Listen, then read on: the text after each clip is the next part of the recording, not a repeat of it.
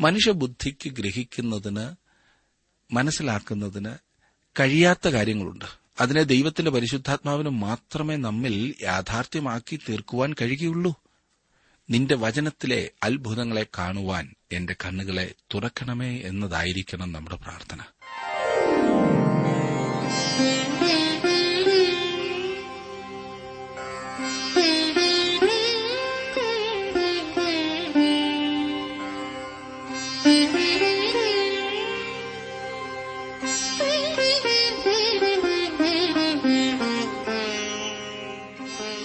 T W ആറിന്റെ വേദപഠന class ആരംഭിക്കുകയാണ്.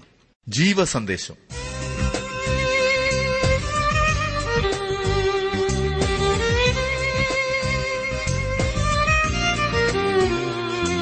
സഹോദരൻ ജോർജ് ഫിലിപ്പ് പഠിപ്പിക്കുന്നു. പ്രാർത്ഥനയോടെ നമുക്ക് ശ്രദ്ധിക്കാം.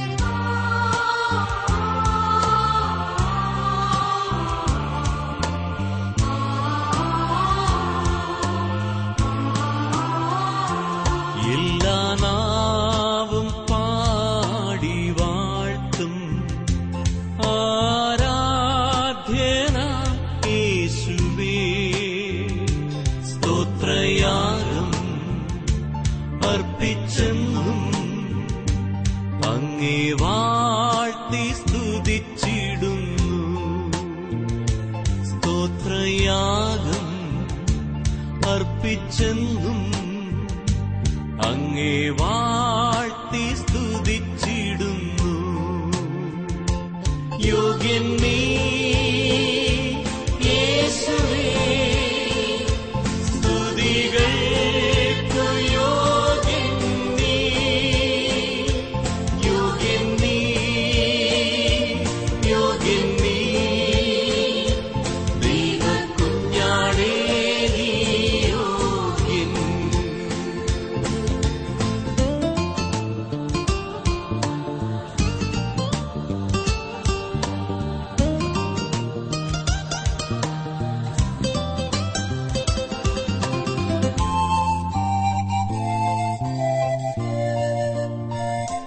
நித்தியமா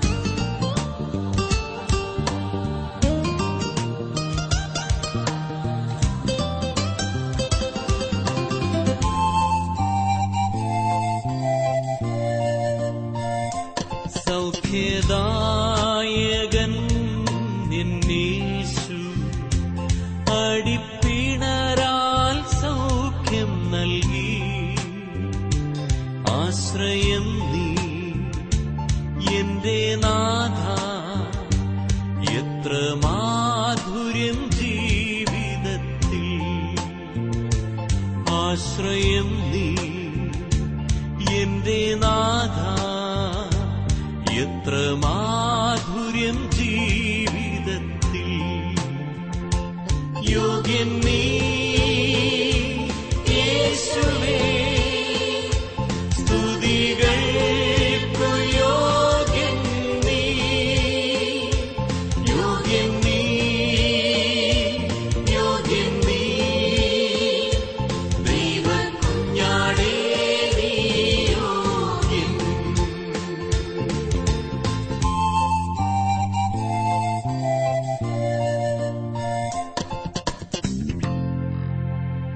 താങ്കൾ കേൾക്കുന്ന കാര്യങ്ങൾ അതെ ബൈബിളിൽ നിന്നും കേൾക്കുന്ന കാര്യങ്ങൾ വാസ്തവത്തിൽ വിശ്വസിക്കുന്നുണ്ടോ?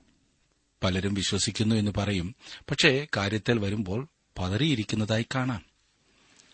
യേശു കർത്താവിന്റെ ശിഷ്യന്മാർക്കും പറ്റിയ അബദ്ധം അതാണ്. തന്റെ മരണത്തെക്കുറിച്ചും പുനരുദ്ധാനത്തെക്കുറിച്ചും കർത്താവ് അനേകം പ്രാവശ്യം അവരോട് പറഞ്ഞതാണ്. പക്ഷേ ഇത് രണ്ടും നടന്നപ്പോൾ വിശ്വസിക്കുവാൻ സാധിക്കാതെ അവർ പതറി നിന്നു.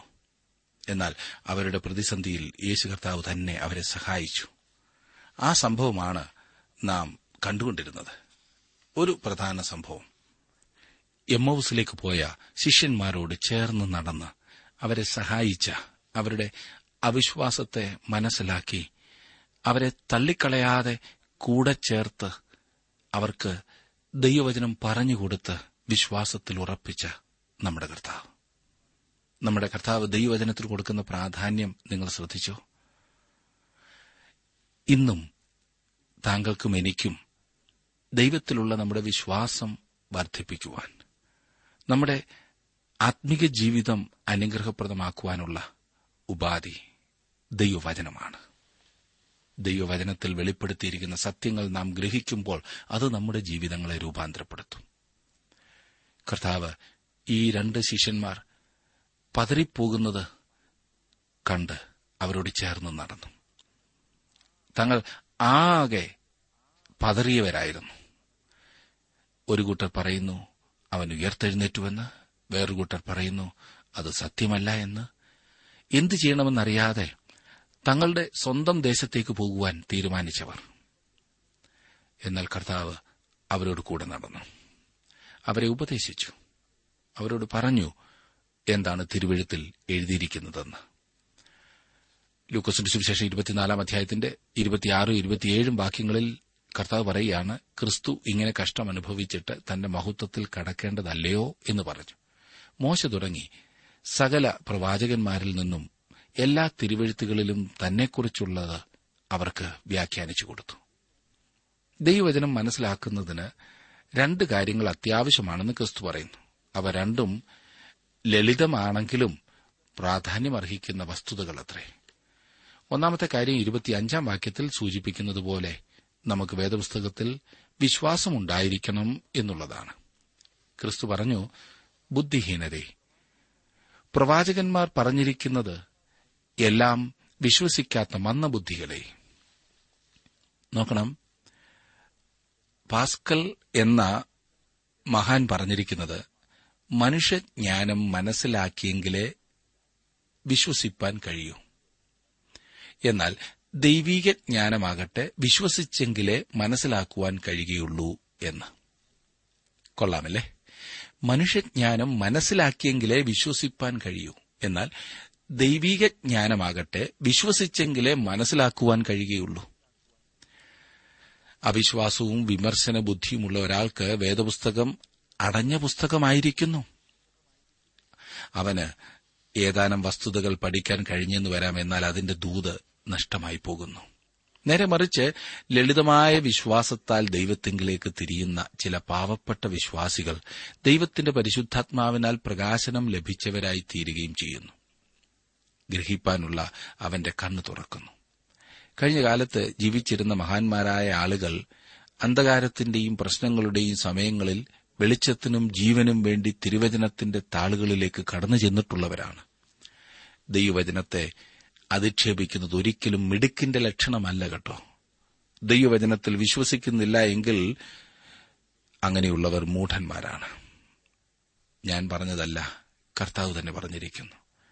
ദൈവവചനം വിശ്വസിക്കാത്ത മന്ദബുദ്ധികളെ എന്നവരെ വിളിച്ചു. ബുദ്ധിഹീനരെ മന്ദബുദ്ധികളെ. കൌശലം അല്പം കുറഞ്ഞാലും പരിഷ്കാരമില്ലാത്ത വ്യക്തിയെന്ന് മറ്റുള്ളവർ പറഞ്ഞാലും എന്നെ മൂഢൻ എന്ന് പറയുന്നിടത്തോളം അത് ക്രൂരമല്ല. അല്ലേ? നമ്മുടെ കർത്താവ് രണ്ടാമതായി പറയുന്നത് വേദപുസ്തകം മനസ്സിലാക്കുന്നതിന് ദൈവികമായ നടത്തിപ്പ് ആവശ്യമാകുന്നു എന്നാണ്. ഇതിലെ സത്യങ്ങൾ മനസ്സിലാക്കുന്നതിന് മനുഷ്യബുദ്ധി മാത്രം പര്യാപ്തമല്ല. ലൂക്കോസിന്റെ സുവിശേഷം ഇരുപത്തിനാലാം അധ്യായത്തിന്റെ നാൽപ്പത്തി അഞ്ചാം വാക്യത്തിൽ ഇപ്രകാരം പറഞ്ഞിട്ടുണ്ട്. തിരുവെഴുത്തുകളെ തിരിച്ചറിയേണ്ടതിന് അവരുടെ ബുദ്ധിയെ തുറന്നു എന്ന്. ഒന്ന് ഗുരുന്തിയർ രണ്ടാം അധ്യായത്തിന്റെ പതിനാലാം വാക്യത്തിൽ പൌലോസ് അപ്പോസ്തോലൻ പറയുന്നു എന്നാൽ പ്രാകൃത മനുഷ്യൻ ദൈവാത്മാവിന്റെ ഉപദേശം കൈക്കൊള്ളുന്നില്ല. അത് അവന് ഭോഷത്വമാകുന്നു. ആത്മികമായി വിവേചിക്കേണ്ടതാകിയാൽ അത് അവന് ഗ്രഹിപ്പാൻ കഴിയുന്നതുമല്ല. മനുഷ്യബുദ്ധിക്ക് ഗ്രഹിക്കുന്നതിന് മനസ്സിലാക്കുന്നതിന് കഴിയാത്ത കാര്യങ്ങളുണ്ട്. അതിനെ ദൈവത്തിന്റെ പരിശുദ്ധാത്മാവിന് മാത്രമേ നമ്മിൽ യാഥാർത്ഥ്യമാക്കി തീർക്കുവാൻ കഴിയുള്ളൂ നിന്റെ വചനത്തിലെ അത്ഭുതങ്ങളെ കാണുവാൻ എന്റെ കണ്ണുകളെ തുറക്കണമേ എന്നതായിരിക്കണം നമ്മുടെ പ്രാർത്ഥന. വിനയ മനോഭാവത്തോടുകൂടി നാം ദൈവവചനത്തെ കൈകാര്യം ചെയ്യേണ്ടതാണ്.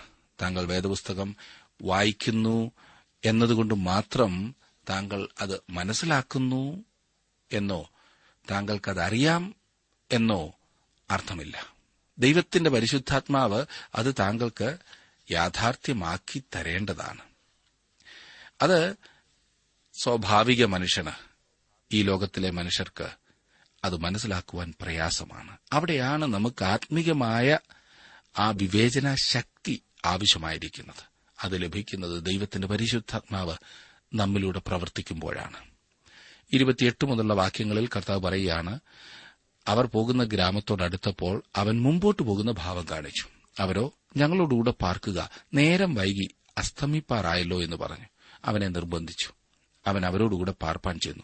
അവരുമായി ഭക്ഷണത്തിലിരിക്കുമ്പോൾ അവൻ അപ്പമെടുത്ത് അനുഗ്രഹിച്ച് നുറുക്കി അവർക്ക് കൊടുത്തു. ഉടനെ അവരുടെ കണ്ണു തുറന്നു. അവർ അവനെ അറിഞ്ഞു. അവൻ അവർക്ക് അപ്രത്യക്ഷനായി.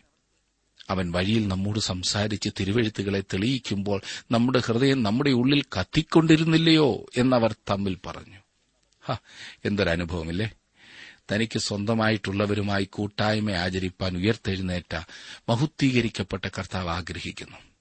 അവനിൽ വിശ്വസിക്കുന്നവരുമായി മാത്രമേ അവൻ കൂട്ടായ്മ ആചരിക്കുന്നുള്ളൂ. അവൻ മോശയുടെയും പ്രവാചകന്മാരുടെയും കാര്യം പറഞ്ഞുകൊണ്ടാണ് ആരംഭിച്ചത്. മോശയും പ്രവാചകന്മാരും അവനെക്കുറിച്ച് പറഞ്ഞിട്ടുണ്ട്. അവന്റെ മരണവും ഉയർത്തെഴുന്നേൽപ്പും അവരുടെ പ്രവചനങ്ങൾ നിവർത്തി വരുത്തുന്നവയായിരുന്നു. അവൻ അവരോടൊപ്പം പാർക്കണമെന്ന് അവർക്ക് താൽപര്യമുണ്ടായി. മേശയെങ്കിൽ അപ്പം നുറുക്കുമ്പോൾ അവൻ അവർക്ക് തന്നെ തന്നെ വെളിപ്പെടുത്തി കൊടുത്തു. യഥാർത്ഥമായ കൂട്ടായ്മ ഉണ്ടാകണമെങ്കിൽ യേശുക്രിസ്തു മദ്യത്തിൽ അപ്പം നുറുക്കിക്കൊണ്ട് സന്നിഹിതനായിരിക്കേണ്ടത് അത്യാവശ്യമത്രേ. എത്ര മനോഹരമായിട്ടുള്ള ഒരു ചിന്തയാണ് നാം ഇവിടെ കാണുന്നത്. അവരുടെ കണ്ണു തുറന്നു.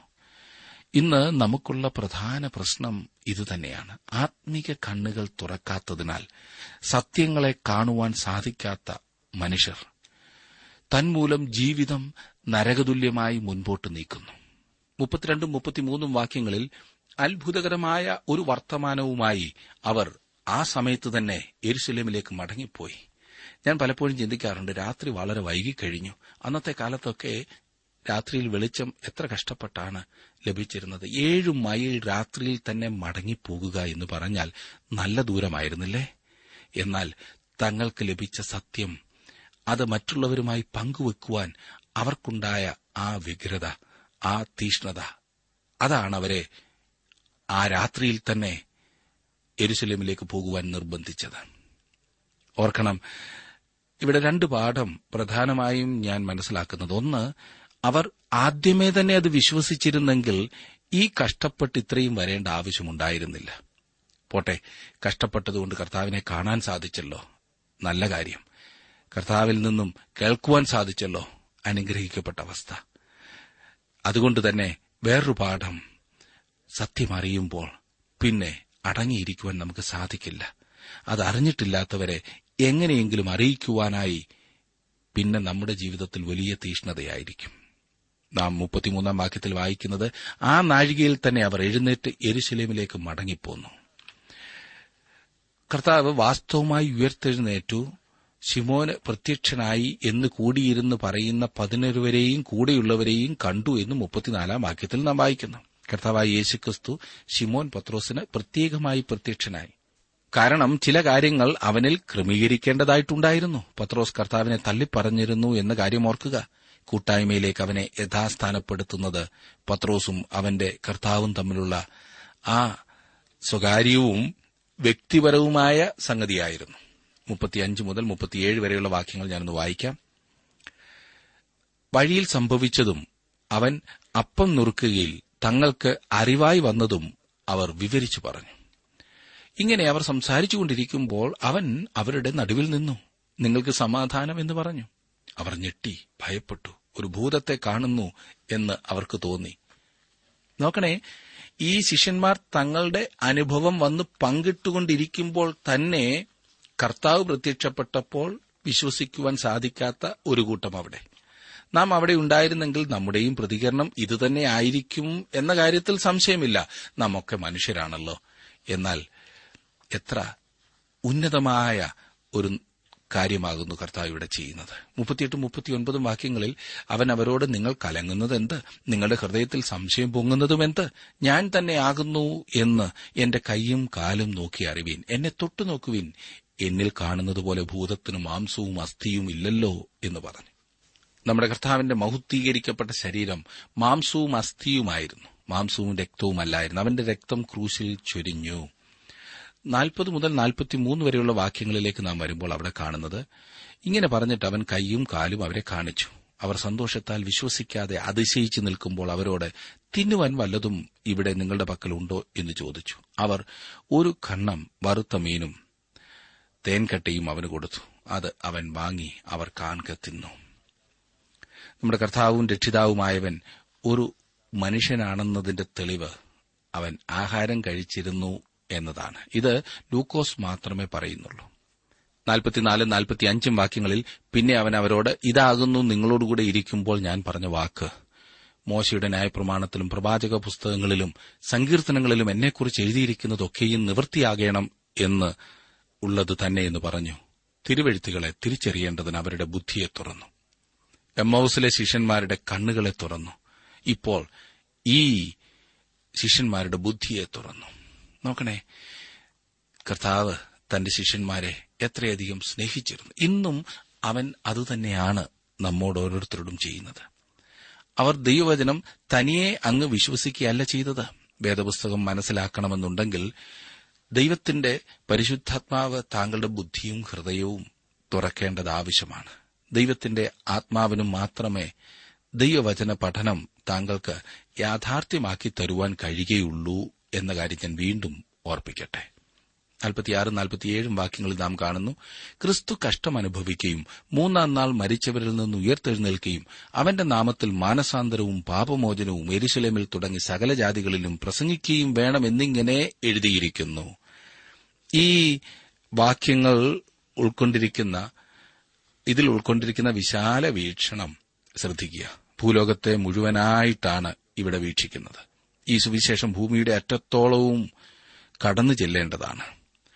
അത് എല്ലാ മനുഷ്യനും അറിയേണ്ടതാണ്. നാൽപ്പത്തിയെട്ടും നാൽപ്പത്തി ഒൻപതും വാക്യങ്ങളിൽ നാം കാണുന്നു ഇതിന് നിങ്ങൾ സാക്ഷികളാകുന്നു. എന്റെ പിതാവ് വാഗ്ദത്തം ചെയ്തതിനെ ഞാൻ നിങ്ങളുടെ മേലയക്കും നിങ്ങളോ ഉയരത്തിൽ നിന്ന് ശക്തി ധരിക്കുവോളം നഗരത്തിൽ പാർപ്പീൻ എന്നും അവരോട് പറഞ്ഞു. മനുഷ്യർ ലോകത്തിൽ സാക്ഷ്യം കൊടുക്കുക എന്നതായിരുന്നു കർത്താവിന്റെ പ്രവർത്തന രീതി അവൻ മരിച്ചുയർത്തെഴുന്നേറ്റു എന്നും അവനിൽ വിശ്വസിക്കുന്നത് മൂലം പാപികളായ മനുഷ്യർക്ക് പാപത്തിൽ നിന്ന് രക്ഷയുണ്ട് എന്നുമുള്ളതാണ് ദൂത്. ആ സാക്ഷ്യം ലോകത്തിന് നൽകുവാൻ ആവശ്യമായ ശക്തി പരിശുദ്ധാത്മാവാണ്. ആ ശക്തി പ്രാപിക്കുവാനായിട്ടാണ് കർത്താവ് തന്റെ ശിഷ്യന്മാരോട് പറഞ്ഞത്. അത് പ്രാപിക്കുന്നതുവരെയും നിങ്ങൾ എന്തെങ്കിലും ചെയ്യുവാൻ ശ്രമിച്ചാൽ അതൊക്കെയും ജഡം കൊണ്ടുള്ള പ്രവർത്തനം മാത്രമാകുന്നു. തുടർന്ന് യേശു സ്വർഗാരോഹണം ചെയ്യുന്നത് നാം കാണുന്നു. അൻപതും അൻപത്തിയൊന്നും വാക്യങ്ങളിൽ അനന്തരം അവൻ അവരെ ബഥാനിയോളം കൂട്ടിക്കൊണ്ടുപോയി. കൈ ഉയർത്തി അവരെ അനുഗ്രഹിച്ചു. അവരെ അനുഗ്രഹിക്കയിൽ അവൻ അവരെ വിട്ടുപിരിഞ്ഞു. സ്വർഗാരോഹണം ചെയ്തു. തങ്ങളെ അനുഗ്രഹിക്കുന്ന രീതിയിലാണ് അവസാനമായി ശിഷ്യന്മാർ കർത്താവിനെ കണ്ടത്. അവൻ വീണ്ടും വരുമ്പോൾ ലോകത്തെ ന്യായം വിധിക്കുന്നവനായിട്ടാണ് വരുവാൻ പോകുന്നത്. സഭയെ ന്യായം വിധിക്കുവാനല്ല നമ്മുടെ കർത്താവ് വരുന്നത്. സഭയെ സംബന്ധിച്ചിടത്തോളം അവന്റെ വരവ് അനുഗ്രഹമായിരിക്കും. അവന്റെ വരവിനെ വലിയ സന്തോഷത്തോടും പ്രതീക്ഷയോടും കൂടി നോക്കി പാർക്കേണ്ടതത്രേ. എത്ര സ്നേഹത്തോടെയാണ് കർത്താവായി യേശു തന്റെ ശിഷ്യന്മാരെ കരുതിയത്. ഈ സുവിശേഷത്തിലെ ഒടുവിലത്തെ രണ്ട് വാക്യങ്ങൾ കൂടി നോക്കിക്കേ. അവർ അവനെ നമസ്കരിച്ചു. മഹാസന്തോഷത്തോടെ യേരുശലേമിലേക്ക് മടങ്ങിച്ചെന്നു. എല്ലായ്പ്പോഴും ദേവാലയത്തിലിരുന്ന് ദൈവത്തെ വാഴ്ത്തിപ്പോന്നു. ലൂക്കസിന്റെ സുവിശേഷത്തിന്റെ സാക്ഷ്യം ഇതാണ്. ഈ സുവിശേഷത്തിന്റെ പഠനം നിങ്ങൾക്ക് അനുഗ്രഹകരമായിരുന്നു എന്ന് ഞാൻ വിശ്വസിക്കുകയാണ്. ഞാൻ പറഞ്ഞല്ലോ എനിക്കിത് വളരെ അനുഗ്രഹകരമായിരുന്നു. ലൂക്കസിന്റെ സുവിശേഷം എത്രയോ അനുഗ്രഹിക്കപ്പെട്ട ഒരു സുവിശേഷമാണ്. കർത്താവ് തന്റെ ശിഷ്യന്മാരെ തന്നോട് ചേർത്ത് അന്ത്യത്തോളം അവരെ കൈപിടിച്ച് നടത്തിയ അനുഭവം. ഇന്നും ദൈവം ഓരോ വ്യക്തികളെക്കുറിച്ചും ആഗ്രഹിക്കുന്നത് ഇതുതന്നെയാണ്. എന്നെ ശ്രദ്ധിക്കുന്ന പ്രിയ സുഹൃത്തെ താങ്കളുടെ ജീവിതത്തിൽ കർത്താവിന്റെ ഈ കരുതൽ അനുഭവിക്കുവാൻ സാധിച്ചിട്ടുണ്ടോ? അവന്റെ വചനത്തിൽ വിശ്വസിച്ച് അവൻ നയിക്കുന്ന വഴിയിലൂടെ മുൻപോട്ടു പോകുവാൻ താങ്കളുടെ ജീവിതത്തെ സമർപ്പിച്ചിട്ടുണ്ടോ? ഒരു നിമിഷം ജീവിതത്തെ സ്വയപരിശോധന ചെയ്താട്ടെ. ഈ പുസ്തക പഠനം തീർച്ചയായും താങ്കളുടെ വ്യക്തിപരമായ ജീവിതത്തിലും കുടുംബജീവിതത്തിലും അനുഗ്രഹമായി തീർന്നിട്ടുണ്ട് എന്ന് ഞാൻ വിശ്വസിക്കട്ടെ. നമുക്ക് പ്രാർത്ഥിക്കാം. ഞങ്ങളുടെ പ്രിയ കർത്താവെ അവിടുന്ന് അവിടുത്തെ വചനത്തിലൂടെ ഈ ദിവസങ്ങളിൽ ഞങ്ങളോട് സംസാരിച്ചു കൊണ്ടിരുന്നതിനായി സ്തോത്രം. ഞങ്ങളുടെ ആത്മീക ജീവിതത്തെ ശക്തീകരിക്കുന്ന വിധത്തിൽ അവിടുന്ന് ഞങ്ങൾക്ക് തന്ന ദൂതനായി സ്തോത്രം. കർത്താവെ ഞങ്ങൾ നഷ്ടപ്പെട്ടവരാകുന്നുവെന്നും എന്നാൽ മനുഷ്യന്റെ നഷ്ടപ്പെട്ട അവസ്ഥയിൽ നിന്നും അവനെ വീണ്ടെടുക്കുവാനായി മനുഷ്യപുത്രൻ ഈ ഭൂമിയിലേക്ക് വന്ന് ഞങ്ങൾക്കുവേണ്ടി മരിക്കുകയും അടക്കപ്പെടുകയും ഉയർത്തെഴുന്നേൽക്കുകയും ഇന്ന് സ്വർഗത്തിൽ പിതാവിന്റെ വലത്തുഭാഗത്ത് മധ്യസ്ഥത അണച്ചുകൊണ്ട് നിൽക്കുകയും ചെയ്യുന്നതോർത്ത് സ്തോത്രം. ഈ സത്യങ്ങളെ മനസ്സിലാക്കുവാൻ നീ ഞങ്ങൾക്ക് തന്നിട്ടുള്ള അവസരത്തിനായി സ്തോത്രം കർത്താവെ. കർത്താവെ ഈ ദിവസങ്ങളിൽ ലൂക്കോസിന്റെ സുവിശേഷത്തിൽ നിന്നും വചനം കേട്ട എല്ലാവർക്കും വേണ്ടി പ്രാർത്ഥിക്കുന്നു. എത്ര കൃത്യമായിട്ടാണ് അവിടുത്തെ വചനം ഞങ്ങളോട് സംസാരിച്ചത്. യേശു കർത്താവിലൂടെയുള്ള രക്ഷ ഇത് കേട്ട എല്ലാവരും പ്രാപിപ്പാൻ യേശു കർത്താവിലൂടെയുള്ള രക്ഷ പ്രാപിച്ചവരെല്ലാം ആത്മീയമായി വളരുവാൻ അവിടുന്ന് വരെ സഹായിക്കണമേ. എമ്മൌസിലേക്കുള്ള ശിഷ്യന്മാരോട് കൂടെ നടന്ന് സഹായിച്ച കർത്താവെ സംശയിച്ചിരുന്നതായ ശിഷ്യന്മാരോട് കൂടെ ഇരുന്ന് ശക്തീകരിച്ച് സഹായിച്ച കർത്താവെ ഇന്ന് നിന്റെ കുഞ്ഞുങ്ങളെ ഓരോരുത്തരെ നീ സഹായിക്കണമേ. ഞങ്ങൾക്ക് തന്നതായ നല്ല അനുഭവങ്ങൾക്കായി പാഠങ്ങൾക്കായി ഞങ്ങൾ അങ്ങേ സ്തുതിക്കുന്നു. അവിടുത്തെ സ്നേഹത്തിനായി വീണ്ടും അങ്ങേ വാഴ്ത്തുന്നു. കർത്താവെ തുടർന്നും ഞങ്ങൾ അവിടുത്തെ വചനത്തിൽ നിന്ന് പഠിക്കുമ്പോൾ അവിടുന്ന് ഞങ്ങളോട് സംസാരിച്ചുകൊണ്ടിരിക്കണമേ. ദൈവകൃപ ഞങ്ങളെ നിറയ്ക്കണമേ. ക്രിസ്തു യേശുവിന്റെ നാമത്തിൽ അപേക്ഷിക്കുന്നു കേൾക്കുമാറാകണമേ. ആമേൻ.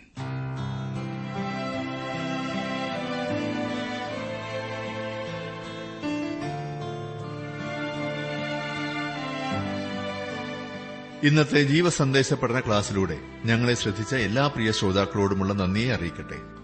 ദൈവവചനം കൃത്യമായി ക്രമമായി പഠിക്കുവാൻ ലഭിച്ചിരിക്കുന്ന ഈ അസുലഭ അവസരം പ്രയോജനപ്പെടുത്തുകയും സ്നേഹിതരെ അതിനായി ഉത്സാഹിപ്പിക്കുകയും ചെയ്യുക. അഭിപ്രായങ്ങളും നിർദ്ദേശങ്ങളും പ്രാർത്ഥനാ വിഷയങ്ങളും ഞങ്ങളെ അറിയിക്കുക. ഈ പുസ്തകത്തിന്റെ വിഷയവിഭജനം audio C D S D card എന്നിവ ആവശ്യമെങ്കിൽ ഞങ്ങളുമായി ബന്ധപ്പെടുക. ഞങ്ങളുടെ വിലാസം ജീവസന്ദേശം പോസ്റ്റ് ബോക്സ് നമ്പർ മൂന്ന് തിരുവല്ല അഞ്ച് Keralam. Phone zero four six nine two seven zero zero two eight four mobile nine four four seven seven six seven three seven eight ഞങ്ങളുടെ email address Malayalam T T V at radio eight eight two dot com. വെബ്സൈറ്റിലും ഞങ്ങളുടെ program ലഭിക്കുന്നതാണ്. ഞങ്ങളുടെ website W W W dot radio eight eight two dot com.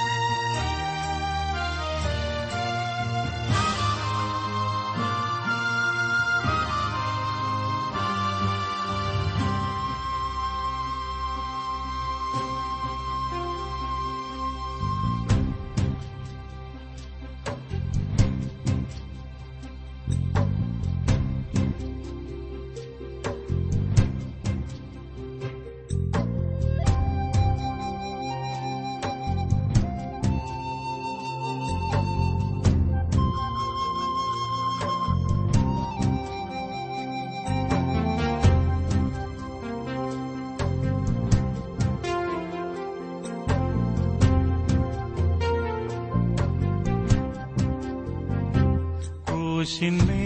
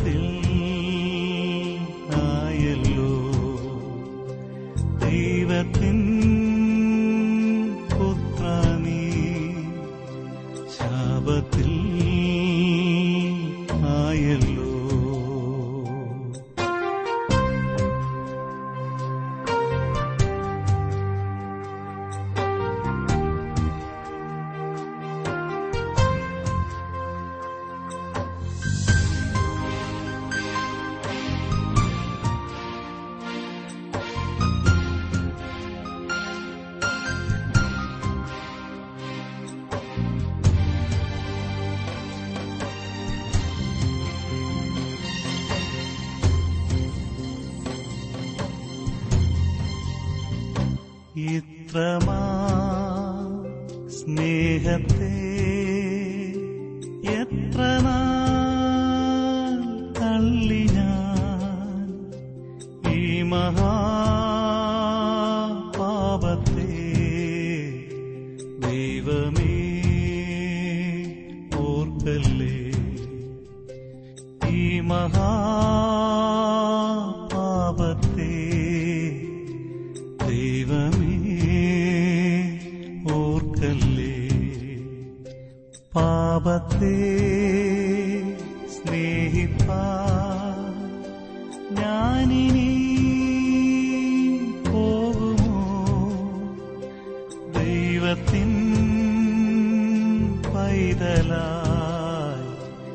ജീവിക്കും.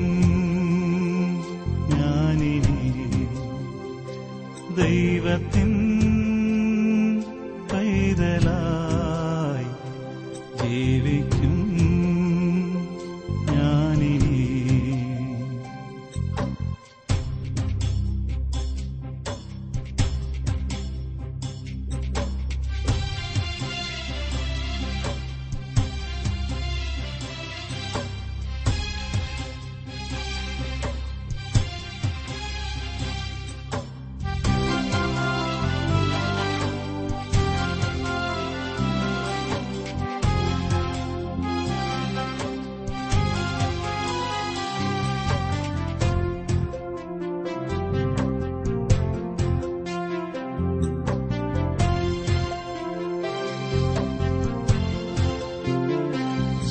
ശത്രുത്വം വർദ്ധിച്ചാൽ പീഡകൾ